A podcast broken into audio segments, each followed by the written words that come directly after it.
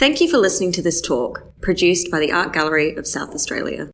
For those of you who don't know me, I'm Gloria Strzelecki. I'm the Assistant Curator of Aboriginal and Torres Strait Islander Art here at the Art Gallery of South Australia. Today is my first lunchtime talk of twenty twenty-one, and let's hope we have many more, unlike twenty twenty. Look, I'm coming off a migraine yesterday, and coupled with the fact that I'm extremely superstitious and it's a Mercury retrograde, if my communication is foggy or muddled, apologies in advance. I hope I can give you a very straightforward lunchtime talk today about these two fabulous objects here. These two Woomeras that just entered the gallery's collection late last year.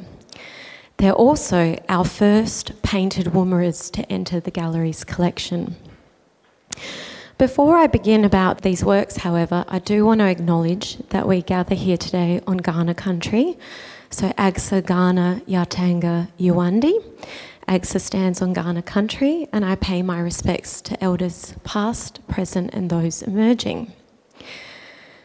So, where do we begin? I mentioned that these are the first two new acquisitions for the painted Woomeras at the gallery. We do have one that is in Gallery three B. That's a work by Albert Namatjira, but it's on loan to us. These are by Oscar Namatjira and Cordula Ebatarinja. And what I thought I'd do today is I'd talk about the origins of the painted Woomera, perhaps, and then I'll look at The, these examples when I reference what Albert Namatjira was doing at the time, because it always comes down to Albert Namatjira, you've probably noticed. And so while we know a lot about his luminous watercolours and his influence on successive generations, he really was the first one who started to paint on the Woomera. So in eighteen seventy-seven, when the Lutheran missionaries settled in Ntaria, they named the site Hermannsburg after the mission or the seminary where they trained as Lutherans in Germany. However, this site was actually called Ntaria, and you'll notice that I say Ntaria, but when I refer to the mission, I'll say Hermannsburg Mission. Geographically speaking, we're looking at about one hundred twenty-five kilometres westish from Alice Springs. So if you are interested in the history of the Lutheran mission there, the Hermannsburg mission, there's a fabulous book called uh, Battarbee and Namatjira by Martin Edmonds.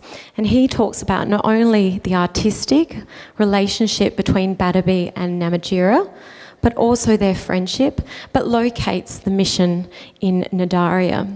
I'm going to centre my talk more from the nineteen twenties onwards, however. And maybe before I do that, I should explain what a Woomera actually is. A Woomera is a traditional artefact, a tool that was made and used by Aboriginal people. It is usually made from mulga wood, or acacia aneura, as Lisa Slade taught me today. Her fabulous knowledge about plants and specimens always impresses me.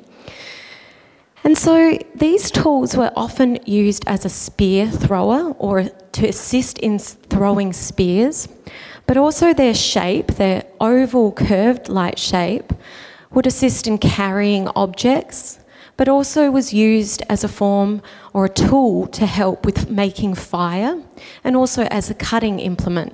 And this is because there is a little flint that is attached at the end of the, or the verso side of the Woomera. You'll have to get up close to have a look at that later. But this is attached with a spinifex resin or a kangaroo tendon. And we're very lucky that these two have them still intact because some of them are missing their flints. The term Woomera, however, is a term that has been broadly used for this type of artefact or object. The word Woomera, apart from being a place in South Australia, is actually a word that is derived from the Eora people of the east coast of Australia. And much like the country, and Aboriginal people, the word has been colonised to refer to Woomera in general, or spear throwers. The Pitjantjara word for Woomera is miru. You might all remember from Tarnandi with the display of miru and spears. But the Aranda word is amiru, so very similar sounding. And I apologise if I haven't pronounced it as correctly, because myself, I've been taught the word Woomera as the word for a Woomera. So we're all learning. The Woomera is an interesting object in that it has been called a transitional artefact. And for many of you familiar with the display in Gallery two, where we have the lovely Barossa woodwork with some of the other uh, transitional shields, as we used to call them. Now, Darren Jorgenson is an art historian who wrote about that display in Gallery two and mentioned that the word transitional is not a correct term for these types of objects, because rather they are transcultural, meaning that they don't assimilate to what we think is a Western view. They are the merging of two cultural or cultural expressions meeting. So we have the old meeting with a new to create an innovative and new cultural expression that still shows the deep connection to country, but also the oldest living culture in the world. So there are really two moments in time that can pinpoint the origin of the painted Woomera. And they do start around the mid nineteen twenties. And in nineteen twenty-six, Pastor Albrecht came to the Ntaria site, to the Hermannsburg mission. And he came during the height of a drought. And when he came, he noticed that the Aranda people and the Lutherans were very much in sync with each other still. So another, another point to mention is that a number of the pastors and Lutheran missionaries who arrived were taught the language by the Aranda people. However, also the Aranda people were taught the way of the Lord, so Christianity. Although Pastor Albrecht was a man who had great deep respect for Aboriginal spirituality, he couldn't reconcile how Aboriginal spirituality or ways of life could coexist with Christianity. They couldn't work in unison. And I'm going to tell you a story that's very paraphrased, but there are a few books that talk about it, namely the Battarbee and Namatjira book, but also Ian McLean's book, Rattling Spears. With some of the elders who had already been baptised and were quite evangelical, we see Blind Moses, Tjalkabota, one of these evangelical men, who was known as one of the first Aboriginal pastors, together with Pastor Albrecht, decided to take the congregation one Sunday, rather than have a church sermon and communion, took them to a sacred site just a few kilometres outside of Ntaria. And it was decided that it would be God's law above tribal law. And Pastor Moses, Old Man Moses, delivered a sermon titled Christ or Tjurunga, Tjurunga or Christ. Now, for those of you who don't know, a Tjurunga is a sacred object. And these Tjurungas were stored in this sacred site at this cave. A Tjurunga is an oval shape, much like the Woomera, and is usually made from wood or stone that has been inscribed or engra- engraved with the genealogy or the stories or the lore of the maker. And it is only privy to initiated men, women, children or young boys who haven't gone through an initiation period are not allowed to see these works. So the plan was to basically desanctify these objects.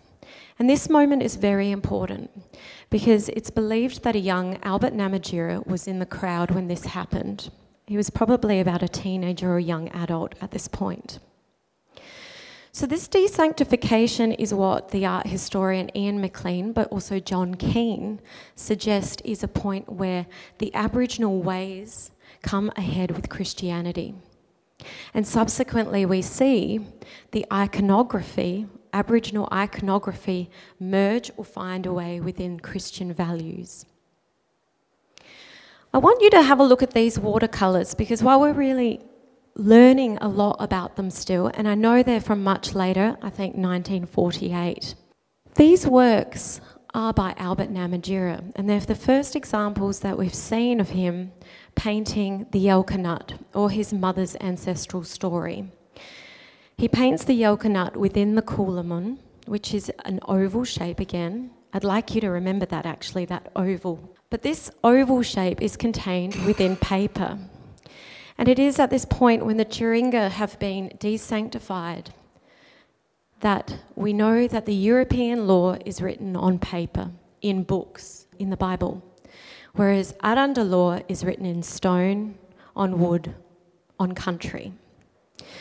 So we see here Albert much later almost bringing back that iconography onto paper. What's the second key moment that occurs where we could say the painted woman originates from? Well, the second point is the tourist market. And by nineteen twenties, and this story will feature Pastor Albrecht again, he's in Adelaide for kidney stones, and he witnesses woomeras, spears and other Aboriginal artefacts being sold to tourists. This is nothing new, this market between objects. As Pastor Albrecht, when he was at the mission, in order to survive during a drought and before, they knew that they had to sell things to be self-sufficient. The men were already selling leather hides, tanning them, but also doing hot poker work or pyrography, drawing with fire on these hides.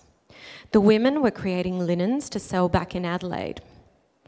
Pastor Albrecht, witnessing the sale of objects, also reminded him of the devotional plaques that existed in Europe, where the gospel or other proverbs or religious iconography were engraved or rendered on wooden plaques.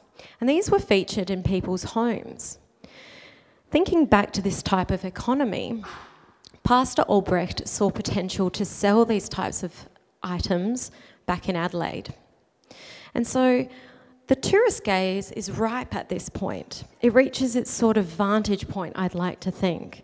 We know that Aboriginal artefacts and objects such as shields and so forth were looted and stolen from the very word go when European settlement occurred.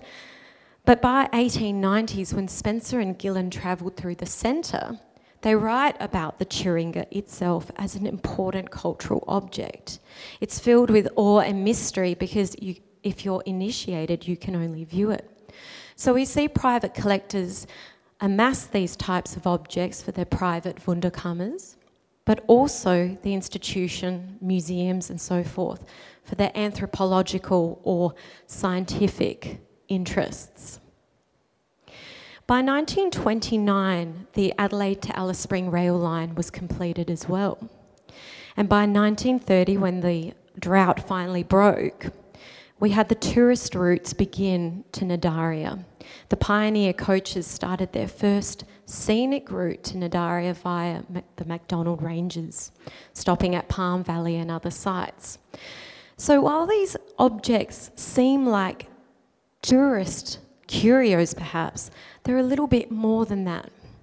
While yes, perhaps their origins start from these two points in time, it seems to be Albert's idea alone to paint on the woomera. We know he was an artist before he met Rex Battarbee. We know he sketched before he did this type of work and before he worked with poker work or mulga wood plaques. And it's Ian McLean and John Keane who suggest that perhaps it was Albert Namatjira trying to emulate the Tjurunga in some form by bringing the painted landscape onto the woomera.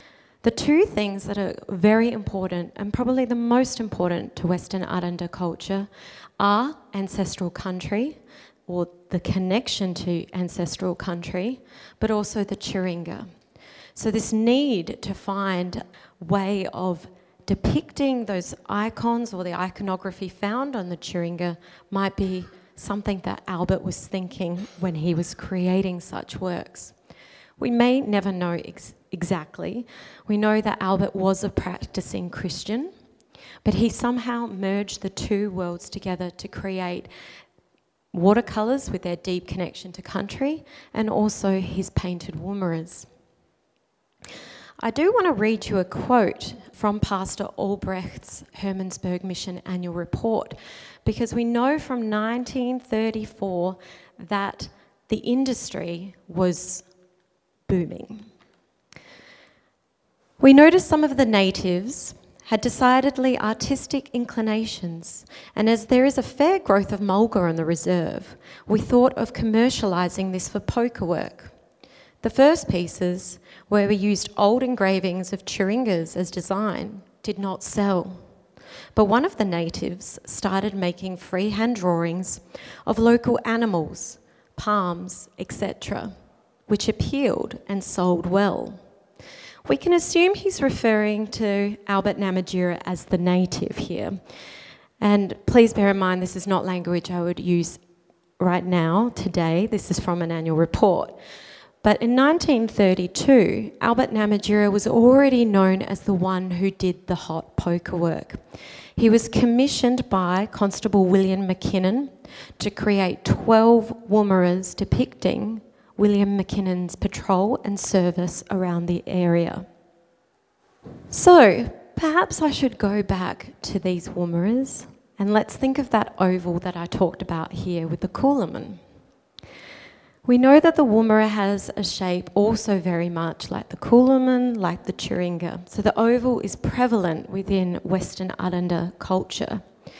But what I'd like to draw your attention to is the fact that even the artists paint within an oval. They delineate the pictorial space within that oval. And Cordula Ebatarinja actually has delineated that space with a thick black outline.